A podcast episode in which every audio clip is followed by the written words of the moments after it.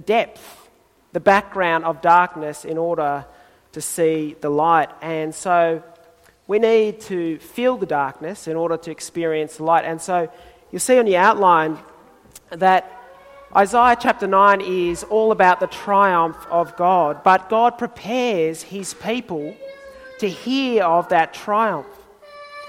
Because Isaiah is showing us in Isaiah chapter 9, verses 1 to 7, something new.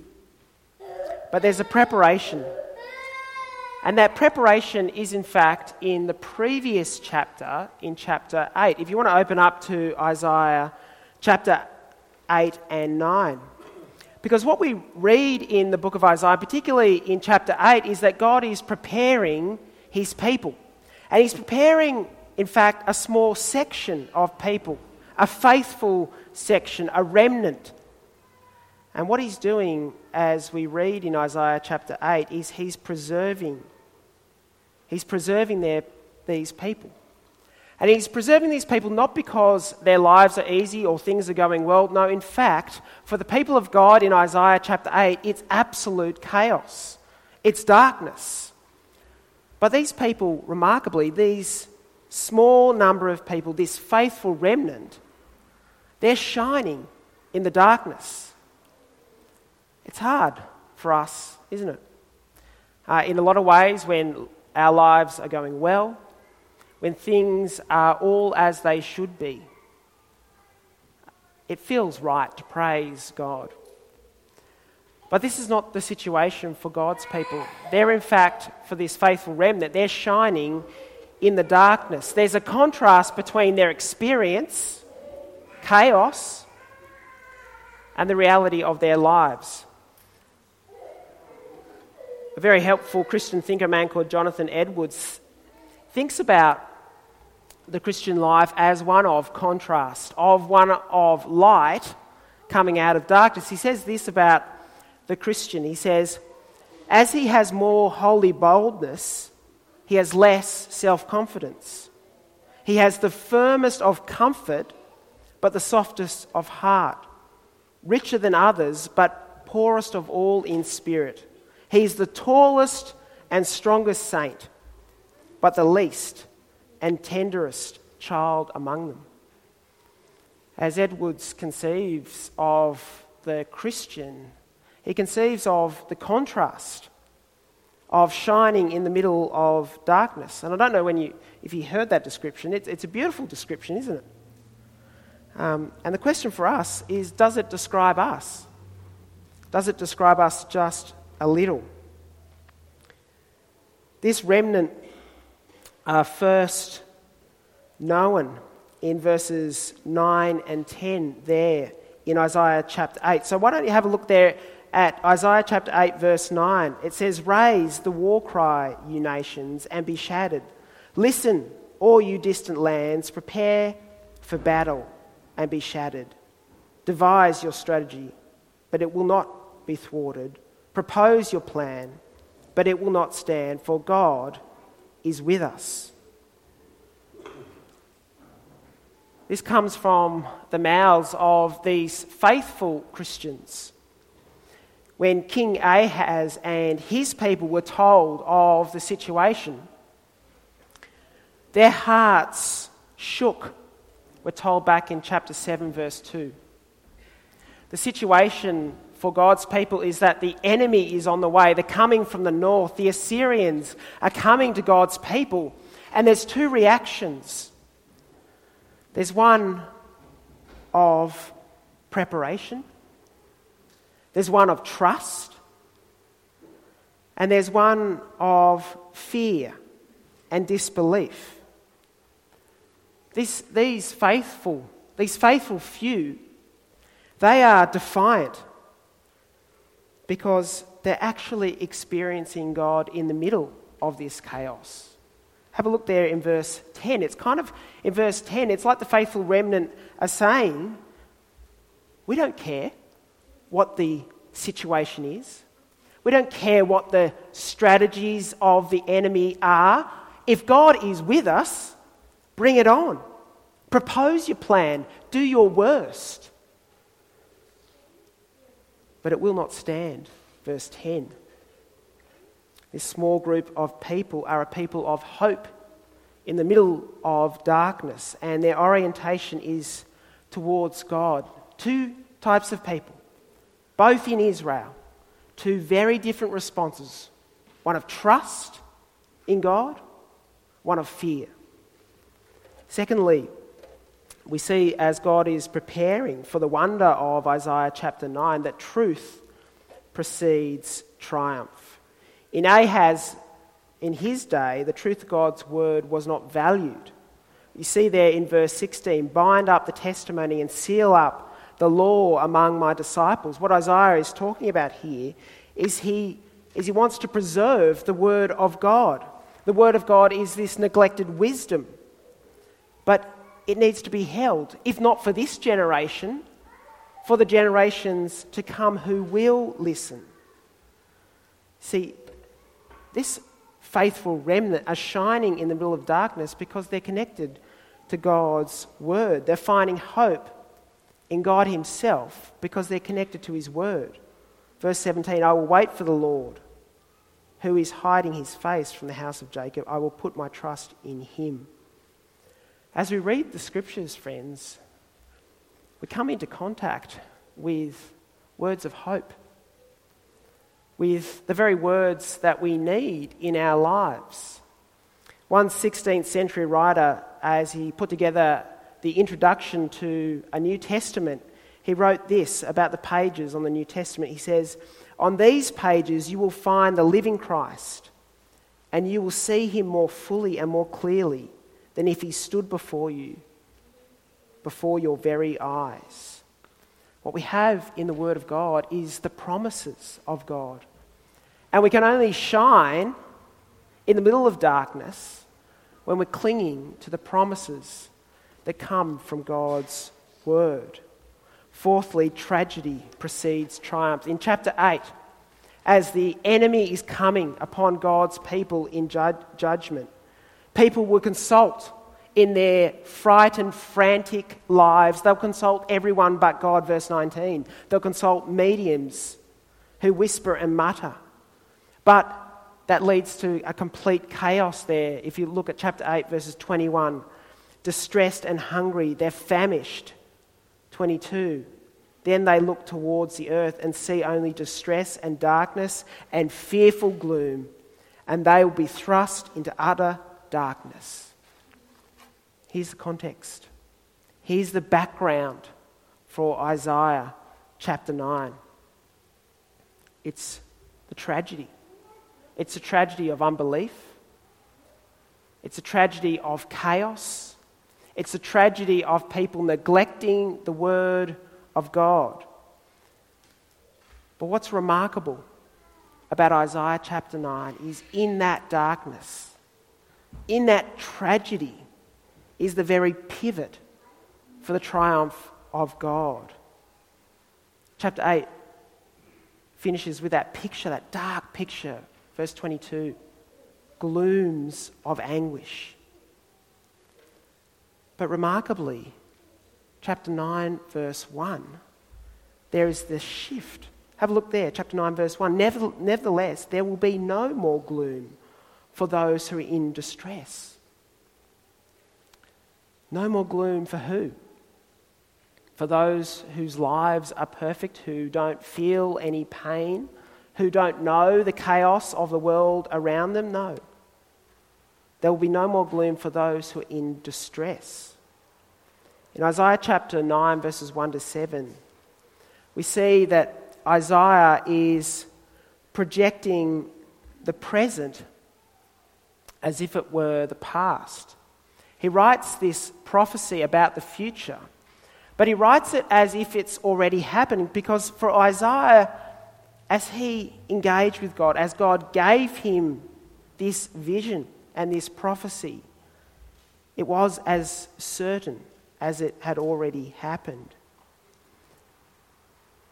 And Isaiah has this privilege.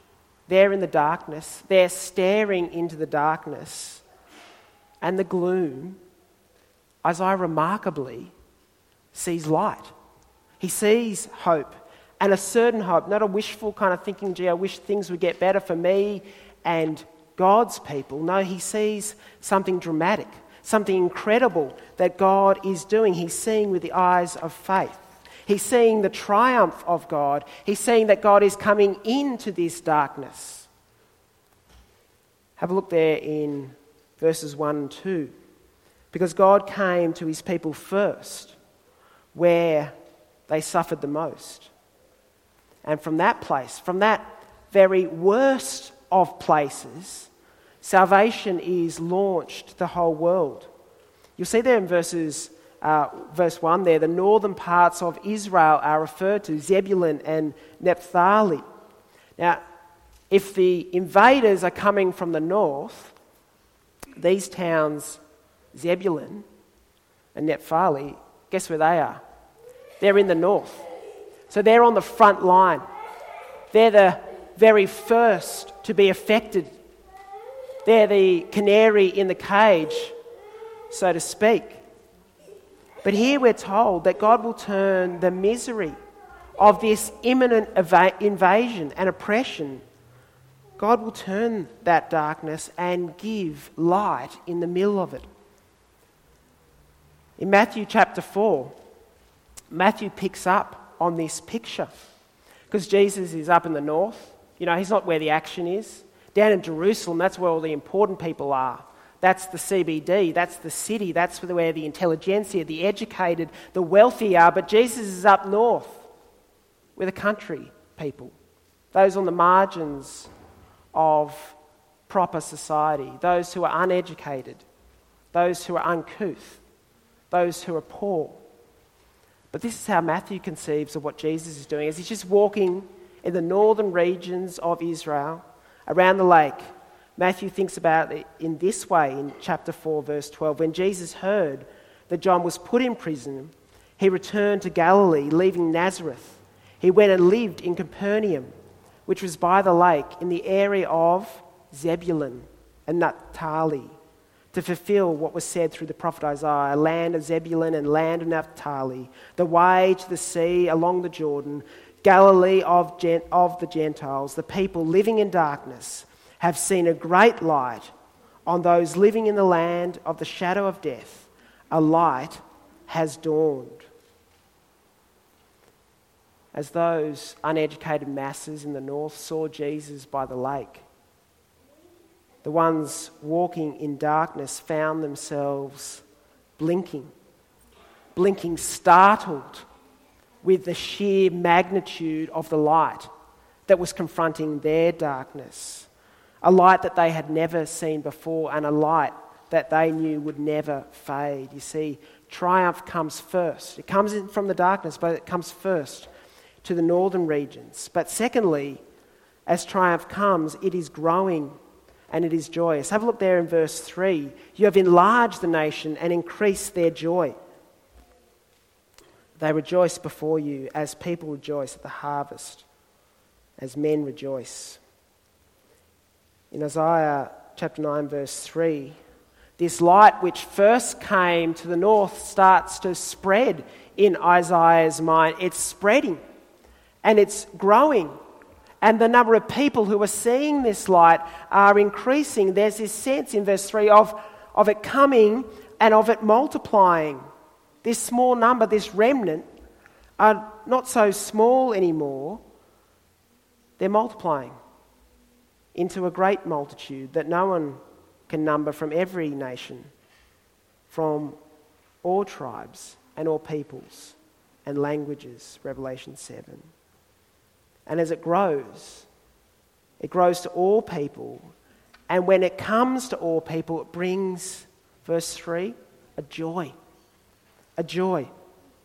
A joy that's so real. So real. It's like payday. That's how Isaiah conceives of it. Conceives of it. Of it. it it's payday. It's, it's that time of harvest when all the work, all the sweat, blood and tears pays off. And those vegetables are picked, or that grain is harvested. It's that excitement that Isaiah is talking about. It's a real excitement. It's a real joy that this light is bringing in the middle of the darkness. But how? How does this light bring such unbridled joy?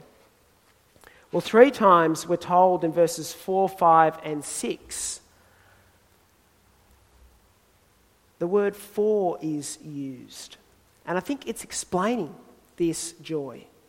In Isaiah, verse, in Isaiah chapter 9, verse 4, Isaiah thinks of the first reason why this light brings such joy is it's, it's like being rescued. It's like being rescued from prison.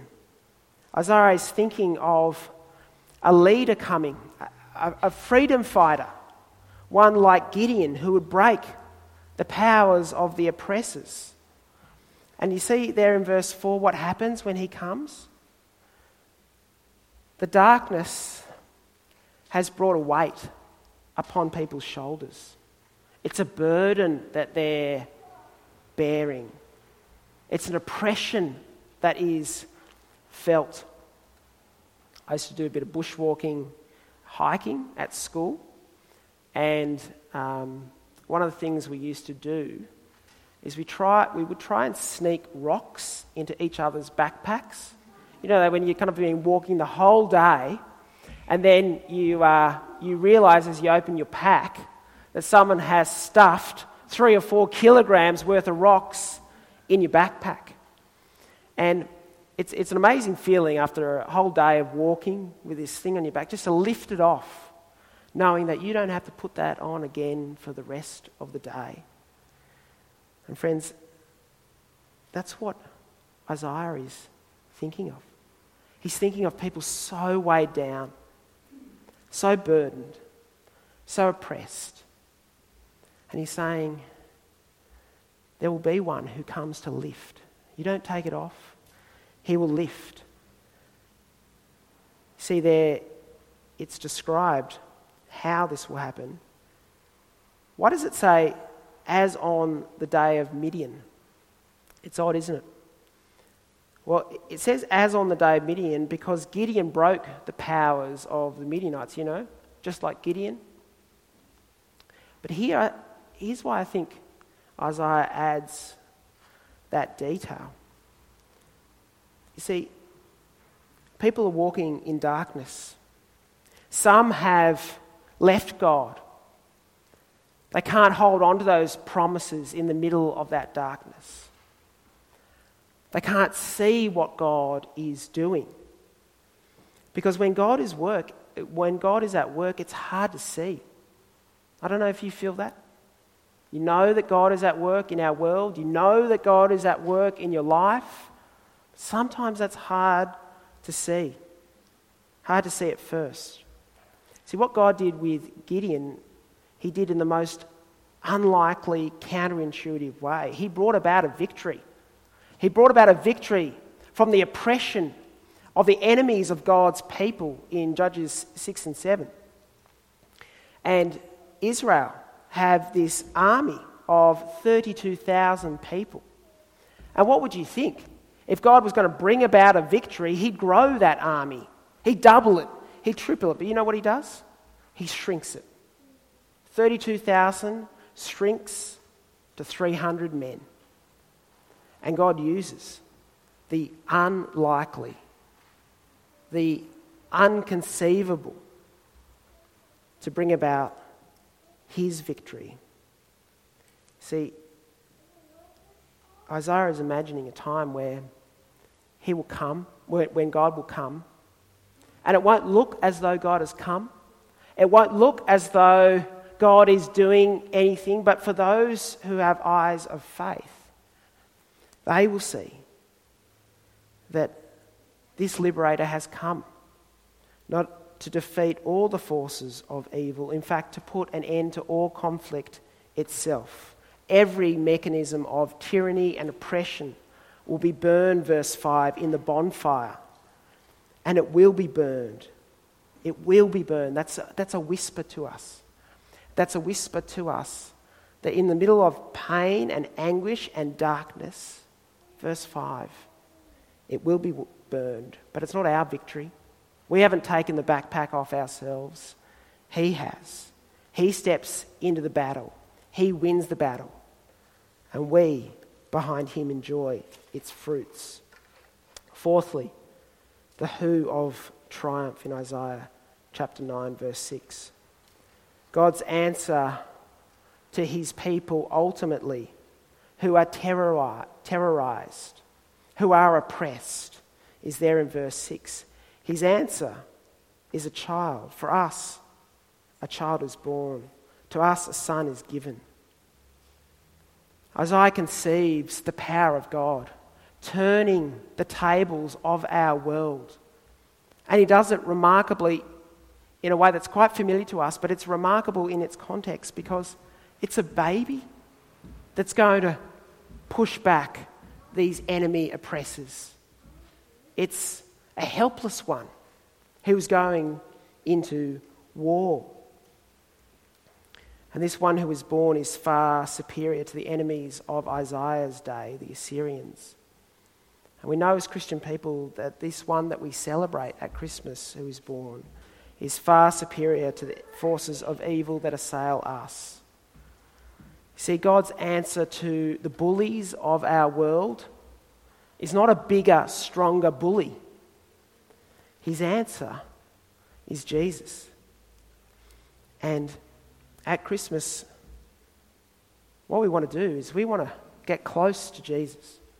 We want to get close enough to see who Jesus is.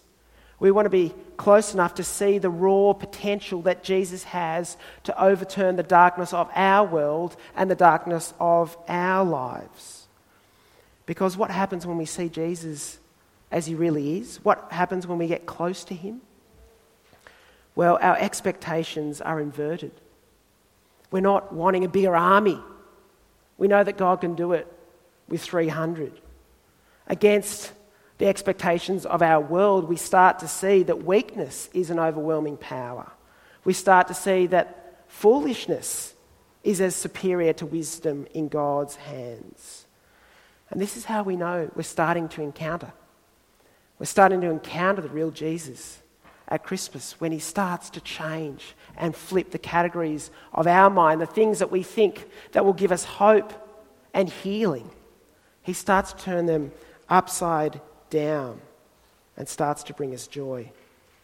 Because at Christmas, what we're doing is we're following this triumphant King, the one who has come in the middle of darkness, the darkness of our world, the darkness of our lives.